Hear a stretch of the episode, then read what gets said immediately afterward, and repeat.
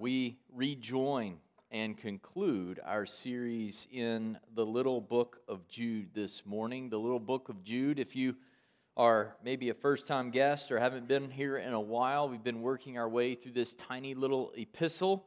It is 25 verses in length, and if you have forgotten where it is in your Bible, no worries, no shame in using the table of contents, or just turn all the way over to Revelation, the book at the end, and then start heading left, and when you get to that first page after Revelation, that'll be the book of Jude. Usually one page, sometimes two, depending on how they uh, divide it in your Bible, but it's it is there, I promise, even though it's easy to overlook. And this morning we are going to consider verses 24 and 25. So if you'll turn in your copy of God's Word and just hold that there for a moment, uh, I want to introduce the text briefly and then read it and uh, then preach it this morning. So, last week we learned that fighting against those who invade the church isn't enough. We're supposed to contend for the faith once for all delivered to the saints because there are secret invaders that come in. And one of the ways that we contend is we build ourselves up in the Word, we pray in the Spirit, we wait for the return of Christ. These are all ways that we keep ourselves in the love of God, even as we try to rescue those who are at risk of perishing but we can't stop there. Because if we stop there, if we ended Jude's epistle in verse 23, we might conclude that our salvation ultimately depends on us, that it's up to us. It, but Jude doesn't want to end in that way. Instead, he's going to end in the way that he began. And he, he's going to tell us that, that ultimately it's God who keeps us, that the God who rescues sinners is the God for, who forever keeps those that he rescues. So Jude begins with this idea that we're kept by Jesus and we're beloved by the Father, and he really ends in a similar fashion. One of the greatest joys that I have as a dad is helping my kids learn how to play sports.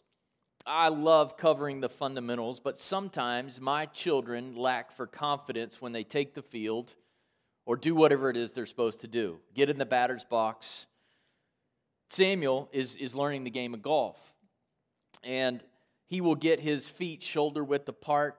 He will get his toes slightly turned outward. His spine angle will be set. His grip strength will be perfect, not too firm, not too loose. His alignment nearly perfect. And then as he's holding the club, he'll look at me frozen and say, Daddy, is it right? Do I, do I have every perfect thing down? And, and at that moment, I will say to Samuel, just relax and swing the club. Just swing the club. And, Jude, for us, is kind of doing that at the end of this little epistle. He's, he's told us all these things about intruders and invaders and how we remain in the love of God and all that we can do. And it's like at the end of verse 23, you might be thinking, wow, that is so much to remember. How will I ever do it? And then in verse 24 and 25, he's like, Now remember, your confidence doesn't ultimately come from you. It's not that you've got this, it's that God has you. And if God has you, you can contend with confidence. Would you hear now the word of God? Now to him who is able to keep you from stumbling and to make you stand in the presence of his glory blameless with great joy to the only God, our Savior, through Jesus Christ our Lord, be glory, majesty, dominion, and authority before all time, now and forever. Amen. God, we ask that the glory that you are due from our lives would be a glory that you would receive, and that our understanding of who you are would grow, and our appreciation for what you've done would grow today. We ask it in Jesus' name. Amen. With this concluding prayer of praise as sort of the punctuation mark on the book of Jude, it's a, it's a doxology. Jude is reminding us that it is God who saves his people and that that has massive consequences for how we contend and the confidence that we have to contend for the faith. Because it is God who saves us, we can contend with confidence, knowing that those who are truly saved are kept forever by the God who has saved them. So we learn in this passage really two key, key truths. First, to contend for the faith with confidence, we must trust that God will preserve us and fulfill his promises to us. God preserves or keeps his children and he fulfills his promises. And then, secondly, we must know who God is and praise him for graciously, gloriously, powerfully, and decisively saving and keeping us. First, we must believe that God will preserve us and fulfill his promises to us. Jude's doxology begins with the one to whom the prayer is addressed. It's addressed to him. Now, to him, not, not to us, right, but to him. Now, the impostors were denying their only master and Lord by how they lived, but Jude reminds his congregation or this church that our lives are lived unto him and the glory goes to him. Our confidence for contending doesn't ultimately come from us, but from God. So Jude tells us the who of our confidence. The who of our confidence is God. And then he tells us the why of our confidence. Why can we have this confidence in God? Because He is able to keep us from stumbling and to make us stand in the presence of His glory, blameless with great joy. Did you catch that, church? The God who saves us is the same God who keeps us from stumbling. God is never not able to keep you. Yes, that was a double negative, and that's okay. He will surely keep us. Yes, human fathers sometimes abandon their children, or sometimes they don't have the resources they need in order to provide for their children. But the Heavenly Father never abandons His children. He never runs out of the resources necessary to meet the true needs of His children. Now, I think about my son or my daughter when they mess up, when they stumble, when they fail, when it seems like they're uh, straying. It doesn't change the fact that I am their father and that I love them. As Akin writes, we are under his fatherly care, which protects us from falling away. Now, in verse 24, this word stumbling in, in, in this context does not mean that you will never sin again. It doesn't mean that you will be a sinless person. What it means is that you will not fall into apostasy. You will never fall into a posture of not believing in the God who saved you. God preserves those who are truly His and those who are truly His will persevere to the end. Yes, Christians will struggle, they will battle, they will fight for faith, but they will not stumble and fall into unrepentant rebellion and disregard for Christ. When you do sin, by the way, church, one of the greatest evidences that you belong to Christ and that you have God for your Father is that God the Father disciplines you. Hebrews 12, 6 says it this way Those whom the Lord loves, he disciplines, and he scourges every son whom he receives. So this morning you say, I'm battling, I'm wrestling, I'm struggling, I'm, I'm trapped in a pattern and I don't want to be, and my life is miserable. Praise God that your life is miserable. If you can sin and your life not be miserable, that's a problem. If you can go on sinning and not have consequences in your life, that's a problem. If you can sin and worship yourself or worship Satan or worship what the world values and God never interrupts your life or convicts you of sin, then that's a problem. But if you fall into a pattern of sin and you're like, what in the world is wrong with me? And you need to run back to God's people and repent of your sin, praise God for that. That's an evidence that God is your Father. Repent. Run to Christ. Live for Him if you're trapped in a pattern of sin today. And know that if God has truly made you His child, he will ne- you will never not be His child. Our statement of faith in our Constitution and bylaws summarizes the truth this way All true believers endure to the end. Those whom God has accepted in Christ and sanctified or set apart for God by his Spirit will never fall away from the state of grace, but shall persevere to the end. It's our, right there in our statement of faith. And it's a summary of biblical doctrine. It's difficult, by the way. Uh, there are some people like, well, that's not that big a deal. Are you secure in God or are you not secure in God? Can you get saved and then lose your salvation and then get saved and then lose your salvation. Ah, it's not that big a deal. It's a huge deal because it's a commentary on who God is and the character of God and the power of God unto those that he saves. What kind of father makes you his child and then says you're not my child and then makes you his child and then says you're not my child? Who do we think God is? It's difficult to overstate the importance of the doctrine of the eternal security of the believer in Christ. Without this doctrine, Christians are not motivated to serve God out of love for His grace. Rather, they are motivated because they could lose their salvation tomorrow. They're motivated not out of love, but rather out of fear of losing something or out of pride over their ability to keep something. But, church, we've been saved by grace. And grace is a gift that is God's to give and which He never takes away. Grace leads to overwhelming gratitude and love, not to fear, not to pride, and not to legalism. Here's the fundamental question that we must answer on this doctrine Who saved you? If you saved you, then you can lose your salvation. But if God saved you, you can't.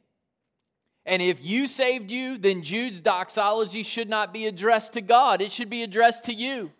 Now, to you who is able to save yourself and keep yourself from stumbling, be glory and honor and power and authority. But you don't have the authority to save yourself. You don't have the power to save yourself. You are powerless. Ephesians 2 says, You were dead in your trespasses and sins, but God saved me. Akin explains it this way the doctrine of the eternal security of the believer is absolutely necessary to a correct understanding of the gospel. If you can lose eternal life, it isn't eternal anyway. By definition, it's not eternal. If I can lose it, it's not everlasting. It's punctuated. Well, I had it, then I lost it, then I had it. That's not everlasting.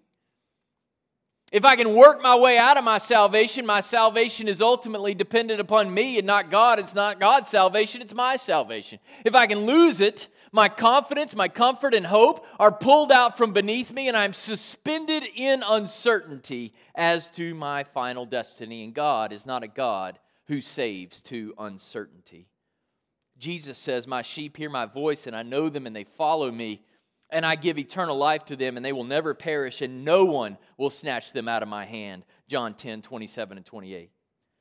Ephesians 1:14 says, You were sealed in him with the Holy Spirit of promise, who is given as a pledge of our inheritance the evidence that we need, church, to be assured that we belong to Christ is not that we prayed a prayer when we were seven. It's not that we had an experience. It's not that we got baptized or signed a card or walked an aisle. The assurance that we need this morning, church, is that we hear His voice. It's that we have the witness and the seal of the Holy Spirit on our lives, who is producing within us a desire to live with the brethren in a local church family. That we have God producing within us the fruit of repentance and humility and generosity and selflessness and love and joy and peace and patience and kindness and goodness and faithfulness to God and to others and self control and gratitude and love for God who saved us to the uttermost. God will never give away what he has claimed for his own at the cost of his son.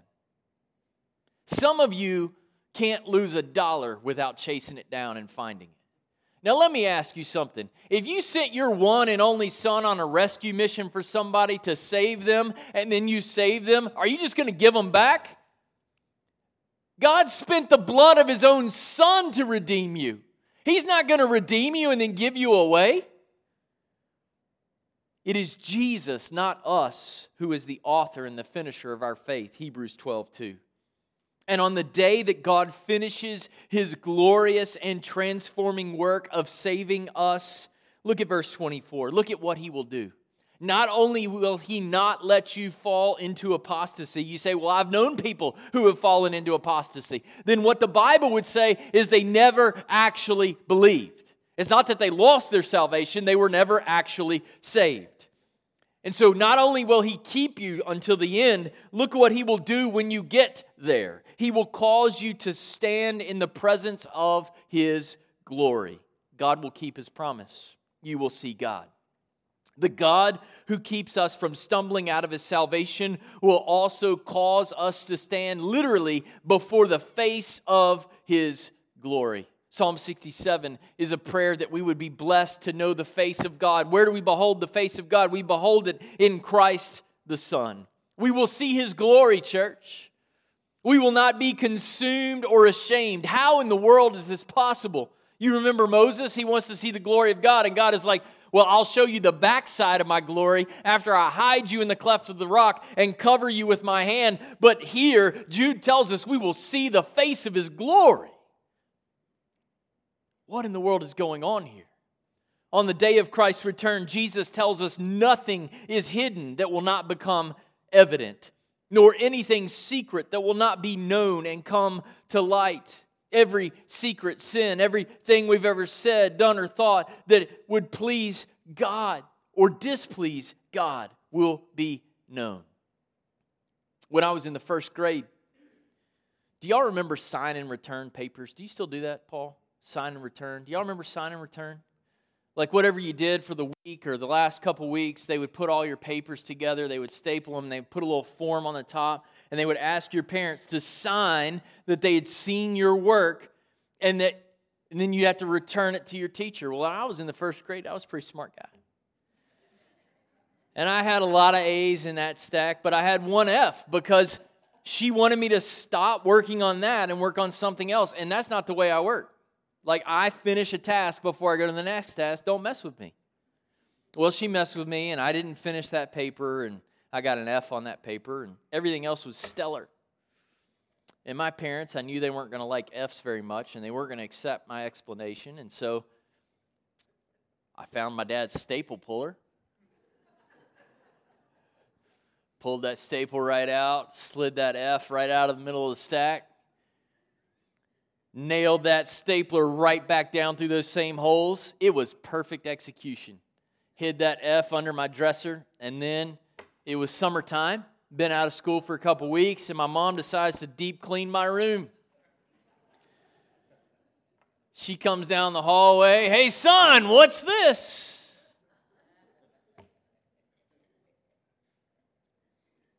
There's coming a day where we will stand before God and we will either delight in his glory or we will be consumed eternally by it.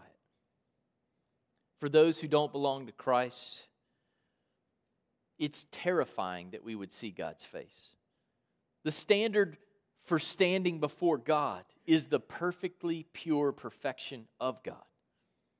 Matthew 5 48 says, You are to be perfect as your heavenly Father is perfect. How perfect is God? 1 John 1 5 says, God is light and there's no darkness in him at all. Psalm 92 15 says, The Lord is upright, he is my rock. There is no unrighteousness in him. In other words, good people and nice guys don't get to go to heaven. Only people who have been rescued by the blood of Christ. And praise God, if we do belong to Christ, who is the radiance of the glory of God, Hebrews 1 3. We will be able to stand because God Himself is the one who will cause us to stand. He is the one who will have cast our sins as far as the east is from west. For those who are truly in Christ, God has credited to your account the perfections of Jesus forever. You will not stand there in your own deeds and your own works. You will stand there in the finished work of Christ. This is why Paul writes, having been justified by faith, we have peace with God through our Lord Jesus Christ. He writes further, we are justified as a gift by his grace through the redemption which is in Christ Jesus. And because we are once for all justified, that is declared righteous through the death and resurrection of Jesus, we have a once for all peace with God. It's a gift that is God's to give that he never takes away. We will stand when Christ returns, not because of works done by us in righteousness, Titus 3 5, but because God has declared we are, do you see the word in Jude 24? Blameless in Christ, who bore our sin and paid its penalty. The word blameless in Jude 24 literally means without blemish, faultless, as we stand perfect in the eyes of our Savior. When your relative gets Alzheimer's and they're saying crazy stuff, but they spend a lifetime walking with Jesus, God in Christ will cause them to stand blameless. When the world falsely accuses you, God who saved you will still cause you to stand before Him blameless. When you have a past that haunts you, in Christ, God will cause you to stand before the face of His glory blameless. When your boss overlooks you, when you don't get that promotion, whatever it is you're living for today that disappoints you, when you get to the finish line and receive the prize of the upward call of God in Christ Jesus, Hebrews chapter 3 verse 12, God himself will cause you to stand before him blameless. And you will be blameless, without blemish, not because of what you did, but because you were purchased not with perishable things like silver or gold, but with the precious blood of Christ, like that of a lamb who was what? Blameless, without blemish or spot. And when you stand before him blameless, notice what you will have. You will have great joy. Great joy. Great joy pictures a festival in the presence of God a sea of people singing, praising, and dancing. They may not be Baptists, but dancing in joyous celebration. Christ will shine upon us, church, like a bridegroom ready to take his bride. Why do we like weddings so much? The, the groom is beaming and the bride is ready. We like them because they show us a, in micro this small picture of what it's going to be like the day that Christ returns and we are there and we say, Let us rejoice and be glad and give glory to him, for the marriage of the Lamb has come and his bride has made herself ready. We can contend for the faith because God keeps his children to the end. Everlasting life is everlasting because it's been given by the everlasting God. We will surely stand because Christ has already stood in our place. But if it's God who saves us and it's God who keeps us, why do so many people wrestle with the assurance of salvation? Some don't understand that it's God who saved them. They're still trying to be good enough. They're trying to be saved by what they do rather than what Christ has done. They're still trying to be saved out of position of fear or pride rather than love for God. Some are stuck in a pattern of sin, and quite frankly, they're genuinely lost. There's no repentance in their life, there's no remorse over their sin, there's no fighting against sin, and ultimately, there's really no faith in God. It's just a routine, a checklist, it's a bunch of legalism. But then there are some, and I think this might be some in this room this morning, who, quite frankly, you've just forgotten how big God is. Maybe you've just allowed yourself to fall in a posture or a disposition of doubting the ability of God to keep his promise. And that's what Jude writes about in verse 25. He says, Do you doubt me? Do you doubt that God will keep you from stumbling? Do you doubt that God will cause you to stand on the day of his return? Because if you do, let me remind you who God is. Which his second point is this we must know who God is and praise him for graciously, gloriously, powerfully, and decisively saving and keeping us. Jude concludes his praise to God. Do you see it? Through Jesus Christ our Lord. Did you know you've been saved through Jesus to give glory to God through Jesus? His whole prayer of praise comes through Jesus Christ. There's no other way to give praise to God. If you are not in Christ Jesus, then you do not yet know how to praise God. You are not yet qualified to praise God. We were made to know and enjoy God and glorify God forever. And the only way that you can give to God the glory that He is due is through Jesus Christ. His prayer, by the way, is not so much that that God would have glory and majesty and dominion and authority. He already has those things. It's more of a declaration that we are praising God because He does have those things. We have this great privilege of praising and delighting in God through Jesus Christ. Notice why we praise Him. First, He is the only God. Do you see that in verse 25? He is the only God any other gods. We're working in our Bible reading program through the book of Jeremiah, and he's, he's talking to Israel about their sin of idolatry and that they, they carve things and they make things and they're useless and they're pointless. Now, today, I don't, I don't think any of you are going to go home and make an idol, but we all wrestle with idols, do we not? The, the gods of career advancement and sexual fulfillment and just a shopping spree or a mental escape, all of these gods ultimately fail to deliver the salvation that they promise. There's only one God, the only. And all of humanity is accountable to this God. And if this God, the only God, doesn't save, guess what? There is no salvation, there's no hope. But praise God, Jude doesn't just say now to him, the only God. He says, the only God our Savior. He's not just the only God, He's our Savior. God is a saving God. As Akin writes, the Father saves us, the Son secures us, and the Spirit seals us. Or we might say the Father calls, and the Spirit draws, and the Son redeems. Or the Father adopts, the Spirit transforms, and the Son surrenders, trusts, and obeys so that you might be saved. The Father does not, a, a, the Father who adopts us does not abandon us. The Father does not love us in order to lose us. The idea that anyone or anything can undo what God has done requires an incredibly small view of God and His power, does it not? If the God who saved you is a God who can't keep you or a God who would let you go, then it's not God who saved you. It's almost like Jude is saying, Are you afraid to contend? Are you afraid to fight for the faith? Let me remind you who saved you. It is God who saved you, the only one, our Savior. God saves His people, He keeps them from stumbling. Why? Because He's God. He's God. Who's God?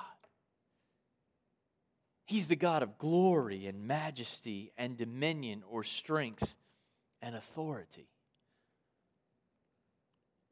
Jude gives us a fourfold affirmation of the greatness of God.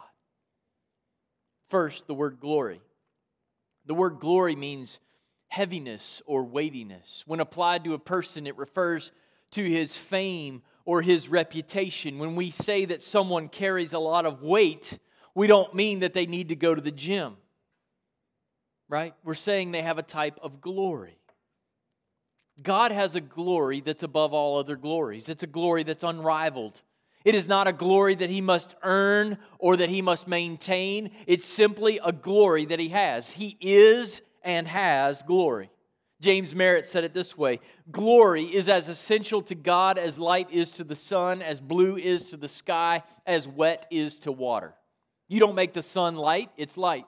You don't make the sky blue, it's blue. You don't make water wet, it's wet. Likewise, you don't make God glorious, God is glorious. And yet, we're commanded throughout the scriptures to ascribe glory to God, to give glory to God. In other words, we are to recognize that God is glorious, and the way that we recognize it is in His saving power in making us who were dead in our trespasses and sins children of the living God we recognize his glory through Jesus Christ. There is nothing more glorious than God, and nothing in the universe, therefore, can ever undo his glorious salvation.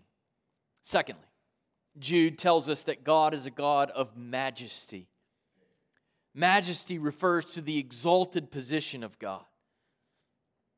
God says, For as the heavens are higher than the earth, so are my ways higher than your ways, and my thoughts than your thoughts. Isaiah 55 9. Early Christians took this word majesty and they refused to use it in association with anyone or anything other than God. Now, Roman citizens around them would say that Caesar had majesty, or that Rome had majesty, or that other governmental authorities had majesty, but they would not put any government, any politician, any ruler anywhere close to being anywhere near the majesty of God. They would only use the word for God. Let me ask you do you have some words that you'll only use for God? Do you have some spaces in your life that belong to God and God alone?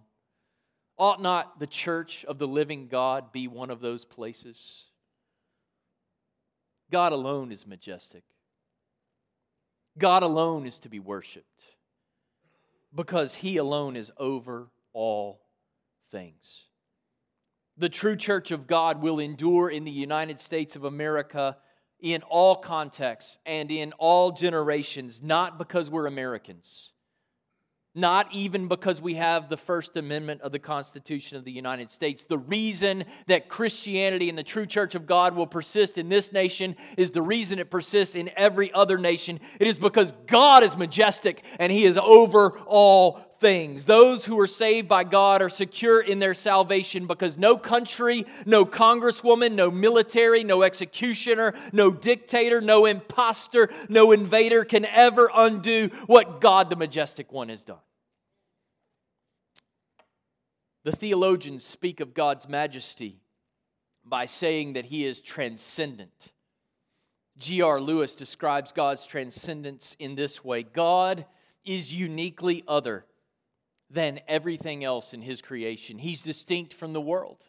His being is eternal, the world's is temporal. God's knowledge is total, human knowledge is incomplete. God's character is holy, humanity's character is fallen and sinful. God's desires are consistently against evil, human desires fluctuate inconsistently, often intermingling evil with good.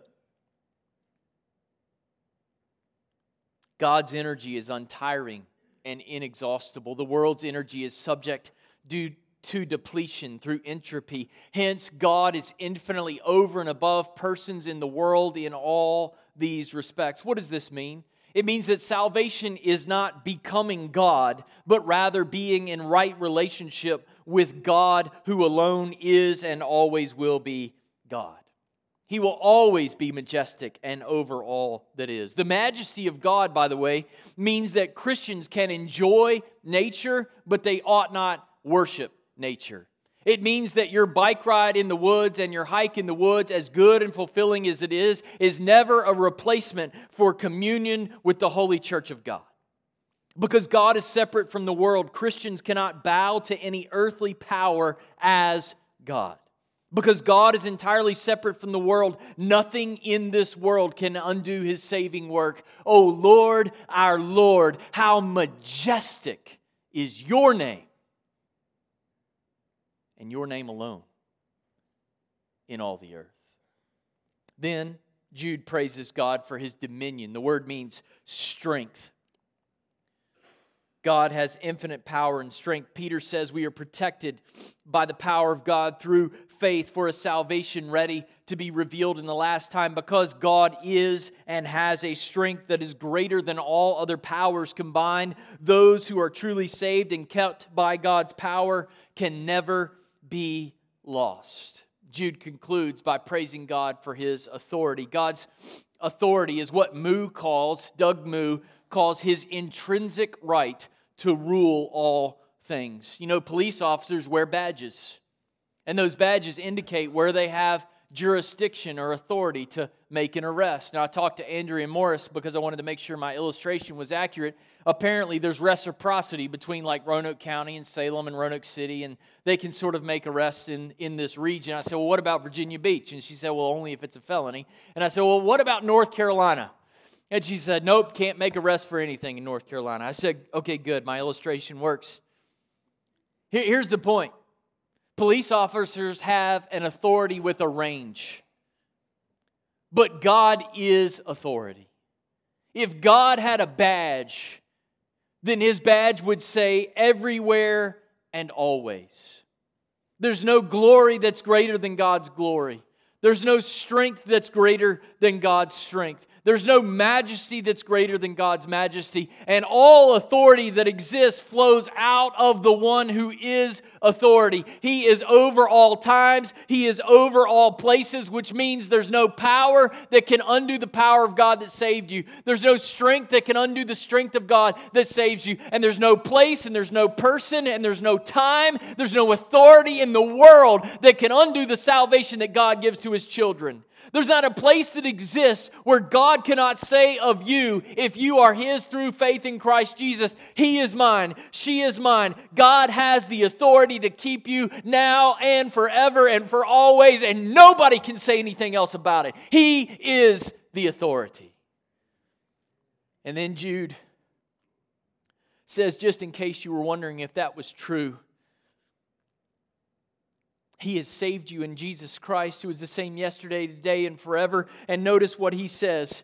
This is true of God when? Before all ages, before there ever was time, before anything existed, God was glory and majesty and dominion and authority.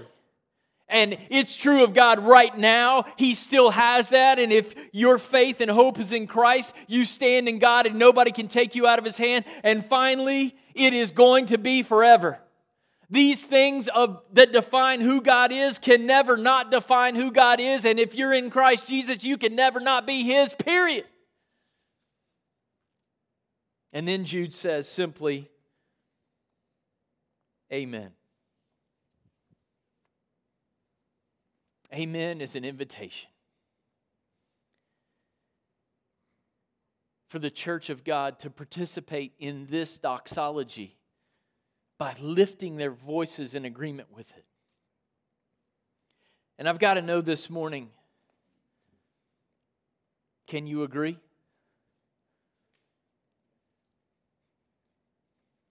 Do you know that you know that you know that your life is built on the unshakable foundation of Christ the Lord?